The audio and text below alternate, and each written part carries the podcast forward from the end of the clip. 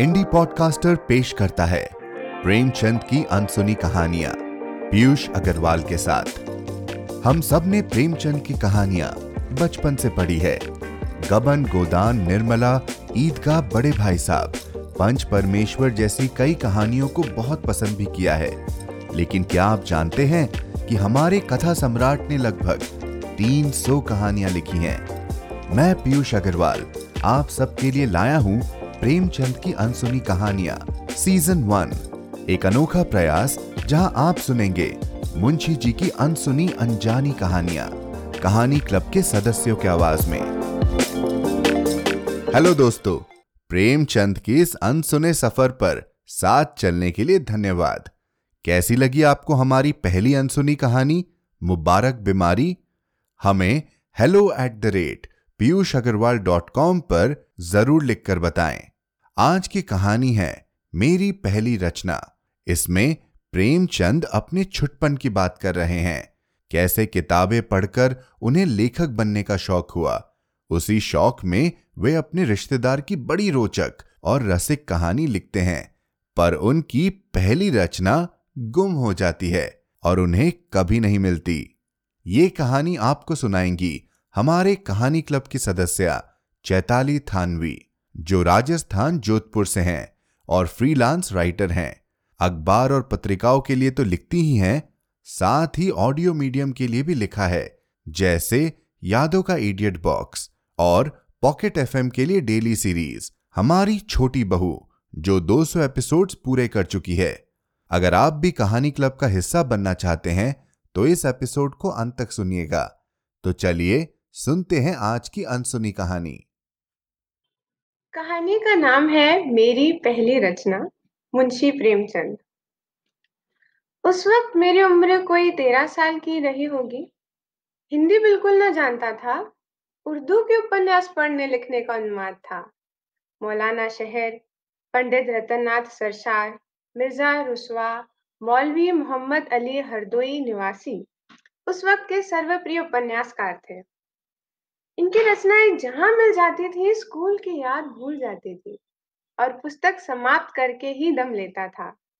उस जमाने में रेनॉल्ड के उपन्यासों की धूम थी। उर्दू में उनके अनुवाद थोड़ा धड़ निकल रहे थे और हाथों हाथ बिकते थे। मैं भी उनका आशिक था। स्वर्गीय हज़रत रियाज, जो उर्दू के प्रसिद्ध कवि थे और जिनका हाल ही में देहांत हुआ, रेनॉल्ड की एक रचना का अनुवाद हरम सरा के नाम से किया था। उसी जमाने में लखनऊ के साप्ताहिक अवध पंच के संपादक, स्वर्गीय मौलाना सज्जाद हुसैन ने, जो हास्य रस के अमर कलाकार हैं रेनॉल्ड के दूसरे उपन्यास का दोखा या तिलिस्मी फानूस के नाम से अनुवाद किया था। ये सारी पुस्तकें मैंने उसी जमाने में पढ़ी और पंडित रतननाथ सरसार से तो मुझे तृप्ति ही न होती थी। उनकी सारी रचनाएँ मैंने पढ़ डाली। उन दिनों मेरे पिता गोरखपुर में रहते थे और मैं भी गोरखपुर के ही मिशन स्कूल में आठवीं में पढ़ता था, जो तीसरा दर्जा कहलाता था। रेती पर एक बुक सेलर बुद्धिलाल नाम का रहता था। मैं उसकी दुकान पर जा बैठता था और उसके स्टॉक से उपन्यास ले लेकर पढ़ता था, मगर दुकान पर सारे दिन तो बैठ न सकता था। इसलिए मैं उसकी दुकान से अंग्रेज़ी पुस्तकों की कुंजियाँ और नोट्स लेकर अपने स्कूल के लड़कों के हाथ बेचा करता था और इसके मुआवजे में दुकान से उपन्यास घर लाकर पढ़ता था। दो तीन वर्षों में मैंने सैकड़ों ही उपन्यास पढ़ डाले होंगे। जब उपन्यासों का स्टॉक समाप्त हो गया तो मैंने नवल किशोर प्रेस से निकले हुए पुराणों के उर्दू अनुवाद भी पढ़े और तिलिस्मी होश रुबा के कई भाग भी पढ़े। इस बृहद तिलिस्मी ग्रंथ के सत्रह भाग उस वक्त निकल चुके थे और एक एक भाग पढ़े सुपर रॉयल आकार के दो दो हज़ार पृष्ठों से कम न होगा। और इन सत्रह भागों के उपरांत उसी पुस्तक के अलग अलग प्रसंगों पर पच्चीस सौ भाग छप चुके थे। इनमें से भी मैंने कई पढ़े, जिसने इतने बड़े ग्रंथ की रचना की। उसकी कल्पना शक्ति कितनी प्रबल होगी, उसका केवल अनुमान ही लगाया जा सकता है। कहते हैं कि ये कथाएँ मौलाना फैजी ने अकबर के विनोदार्थ पारसी में लिखी थी। इनमें कितना सत्य है कह नहीं सकता, लेकिन इतनी वृहद कथा शायद ही संसार के किसी भाषा में हो। पूरी एनसाइक्लोपीडिया समझ लीजिए। एक आदमी तो अपने साठ वर्ष के जीवन में उनकी नकल भी करना चाहे तो नहीं कर सकता। रचना तो दूसरी बात है। उसी जमाने में मेरे एक नाते के मामू कभी कभी हमारे यहाँ आया करते थे। अधेड़ हो गए थे, लेकिन अभी तक बिना ब्याहे थे। पास में थोड़ी सी ज़मीन थी, मकान था, लेकिन धरती के बिना सब सून था। इसलिए घर पर जी न लगता था। नातेदारियों में घुमा करते थे और सबसे यही आशा रखते थे कि कोई उनका ब्याह करा दे। इसके लिए सौ दो सौ खर्च करने को भी तैयार थे। क्यों उनका ब्याह नहीं हुआ? यह आश्चर्य था।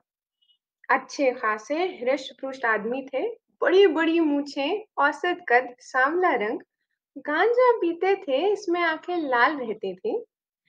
अपने ढंग के धर्मनिष्ठ थे शिवजी को रोज़ाना जल चढ़ाते थे और मांस मछली नहीं खाते थे।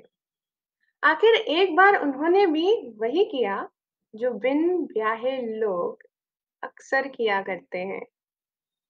एक चमारिन के नयन बाणों से घायल हो गए।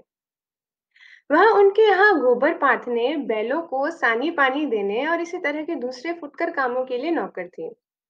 जवान थी, छबीली थी और अपने वर्ग के अन्य रमणियों की भांति प्रसन्न मुख और विनोदिनी थी। एक समय सखी सुवरी सुंदरी वाली बात थी।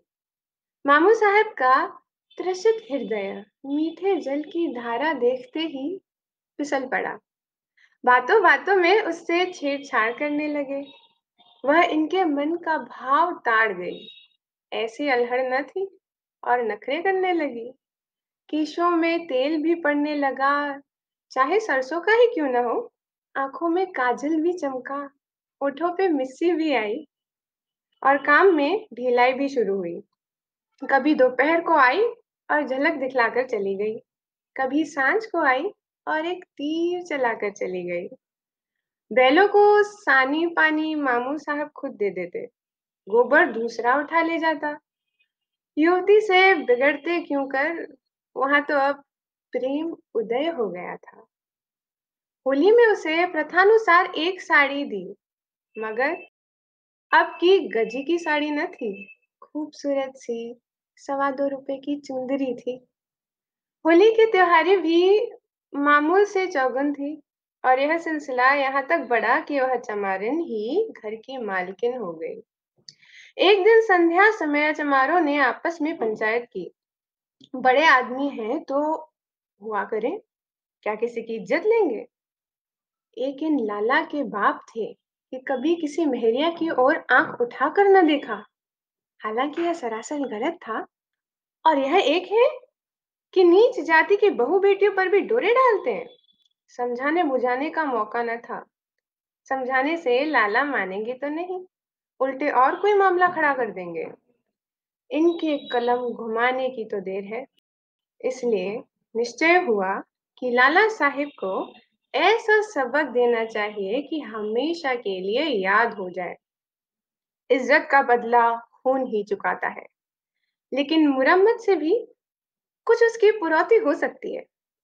दूसरे दिन शाम को जब चंपा मामू साहब के घर में आई तो उन्होंने अंदर का द्वार बंद कर दिया। महीनों के असमंजस और हिचक और धार्मिक संघर्ष के बाद, आज मामू साहब ने अपने प्रेम को व्यवहारिक रूप देने का निश्चय किया था। चाहे कुछ हो जाए, कुल मर्जाद रहे या जाए बाप दादा का नाम डूबे या उतराए, उधर चमारों का जत्था ताप में था। इधर किवाड़ बंद हुए और उधर उन्होंने खटखटाना शुरू कर दिया।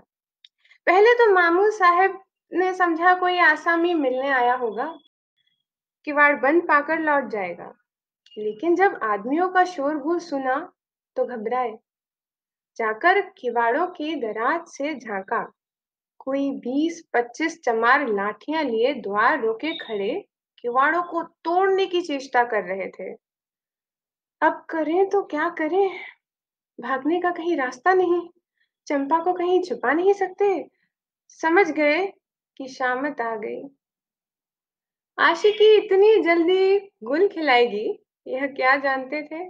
नहीं तो इस चमारिन पर दिल को आने ही क्यों देते? उधर चंपा इन्हीं को खोस रही थी। तुम्हारा क्या बिगड़ेगा? मेरी तो इज़्ज़त लुट गई। घर वाले मुँह ही काट कर छोड़ेंगे। कहती थी, कभी किवाड़ बंद ना करो। हाथ पाँव जोड़ती थी, मगर तुम्हारे सिर पर तो भूत सवार था। लगी मुँह में कालिक के नहीं? मामू साहेब बेचारे, इस कूचे में कभी ना आए थे। कोई पक्का खिलाड़ी होता तो सौ उपाय निकाल लेता, लेकिन मामू साहेब की तो जैसे सिट्टी पिट्टी गुल हो गई। बरौठे में थर थर कांपते, हनुमान चालीसा का पाठ करते हुए खड़े थे। कुछ न सोचता था, और उधर द्वार पर कोलाहल बढ़ता जा रहा था। यहाँ तक कि सारा गाँव जमा हो गया। ब्राह्मण, ठाकुर, कायस्थ सभी तमाशा देखने और हाथ की खुजली मिटाने आ गए। इससे ज़्यादा मनोरंजक और स्फूर्तिवर्धक तमाशा और क्या होगा कि एक मर्द और एक औरत को एक साथ घर में बंद पाया जाए। फिर वह चाहे कितनी ही प्रतिष्ठित और विनम्र क्यों ना हो जनता उसे किसी तरह क्षमा नहीं कर सकती। बड़े ही बुलाया गया किवाड़ फाड़े गए और मामू साहेब भूसे की कोठरी में छिपे हुए मिले। चंपा आँगन में खड़ी रो रही थी। द्वार खुलते ही भागी। कोई उससे नहीं बोला।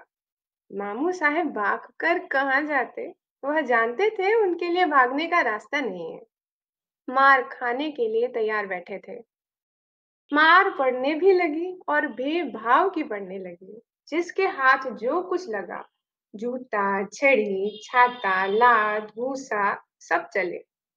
यहाँ तक कि मामू साहेब बेहोश हो गए और लोगों ने उन्हें मुर्दा समझकर छोड़ दिया। अब इतनी दुर्गति के बाद वह बच भी गए तो गाँव में नहीं रह सके और उनकी ज़मीन पट्टेदारों के हाथ आ गई। इस दुर्घटना की खबर उड़ते उड़ते हमारे यहाँ भी पहुँची। मैंने भी उसका खूब आनंद लिया। पिटते समय उनकी रूपरेखा कैसी रही होगी? इसकी कल्पना करके मुझे खूब हँसी आई। एक महीने तक तो वह हल्दी गुड़ पीते रहे। जो ही चलने फिरने लायक हुए, हमारे यहाँ आए। यहाँ अपने गाँव वालों पर डाके का इस्तगासा दायर करना चाहते थे। अगर उन्होंने कुछ दीनता दिखाई होती तो शायद मुझे हमदर्दी हो जाती। लेकिन उनका वही दमखम था।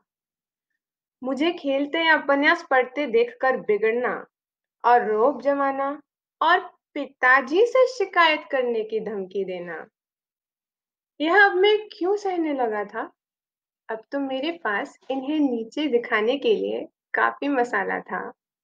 आखिर एक दिन मैंने यह सारी दुर्घटना एक नाटक के रूप में लिख डाली और अपने मित्रों को सुनाई। सब के सब खूब हंसे। मेरा साहस बढ़ा और मैंने उसे साफ़ साफ़ लिखकर वह कॉपी मामू साहब के सिरहाने रख दी और स्कूल चला गया। दिल में कुछ डरता भी था, कुछ खुश भी था और कुछ घबराया हुआ भी था। सबसे बड़ा कौतूहल यह था कि ड्रामा पढ़कर मामू साहेब क्या कहेंगे? स्कूल में जी न लगता था। दिल उधर ही टंगा हुआ था। छुट्टी होते ही घर चला गया। मगर द्वार के समीप देखा पाँव रुक गए।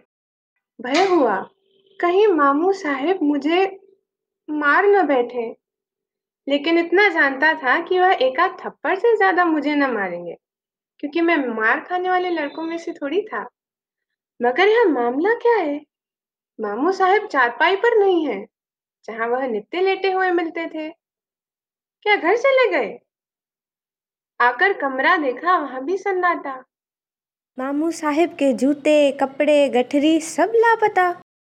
अंदर जाकर पूछा, मालूम हुआ मामू साहब किसी ज़रूरी काम से घर चले गए। भोजन तक न किया।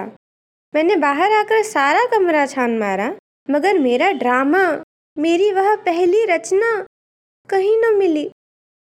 मालूम नहीं, मामू साहब ने उसे चिराग अली के सुपुर्द कर दिया, या अपने साथ स्वर्ग ले गए। तो कैसी लगी आपको कहानी? थी ना काफ़ी अलग, प्रेमचंद जी के बाकी कहानियों से? हमारे साथ बने रहिए और अनसुनी कहानियों के लिए आप सुन रहे हैं प्रेमचंद की अनसुनी कहानियाँ सीज़न वन, मेरे यानी पीयूष अग्रवाल के साथ। बारह कहानियों का यह सफ़र आपको कैसा लग रहा है? हमें बताने के लिए ईमेल करें hello at the rate Piyush Agarwal dot com पर एप्पल पॉडकास्ट पर और इंडी पॉडकास्टर के फेसबुक पेज पर। अपना रिव्यू डालना मत भूलिएगा। आप हमारे कलाकारों को ये सारी कहानियाँ परफॉर्म करते हुए देख भी सकते हैं। आज ही जाए हमारे यूट्यूब चैनल इंडी पॉडकास्टर पर और देखिए पूरा सीज़न वन वीडियो पर भी। अगर आपको ऐसी और अनजानी कहानियाँ सुननी है तो जाए कहानी जानी अनजानी पॉडकास्ट पर, जहाँ आप सुनेंगे मेरे आवाज़ में प्रेमचंद के अलावा कई अनोखी कहानियाँ। कहानी क्लब साहित्य प्रेमियों का एक समूह है जहाँ हम सभी कहानियाँ, कविताओं पर चर्चा करते हैं और साथ ऐसे कार्यक्रमों को अंजाम देते हैं। इसमें जुड़ने के लिए आप Kahani K A H A N I club K L U B के फेसबुक ग्रुप पर जा सकते हैं या फिर कहानी क्लब डॉट कॉम पर संपर्क कर सकते हैं। यूँ ही बने रहिए मेरे साथ और सुनते रहिए प्रेमचंद की अनसुनी कहानियाँ। ये एक इंडी पॉडकास्टर नेटवर्क की पेशकश है। शो की मैनेजर हैं देवांशी बत्रा, एडिटर हैं सिल्का अग्रवाल, स्क्रिप्ट राइटर हैं पूनम अहमद और निर्माता हैं पीयूष अग्रवाल। हमें लिखना ना भूलिएगा। Hello at the rate Piyush Agarwal dot com पर। अपना ख्याल रखिए और सुनते रहिए प्रेमचंद की अनसुनी कहानियाँ।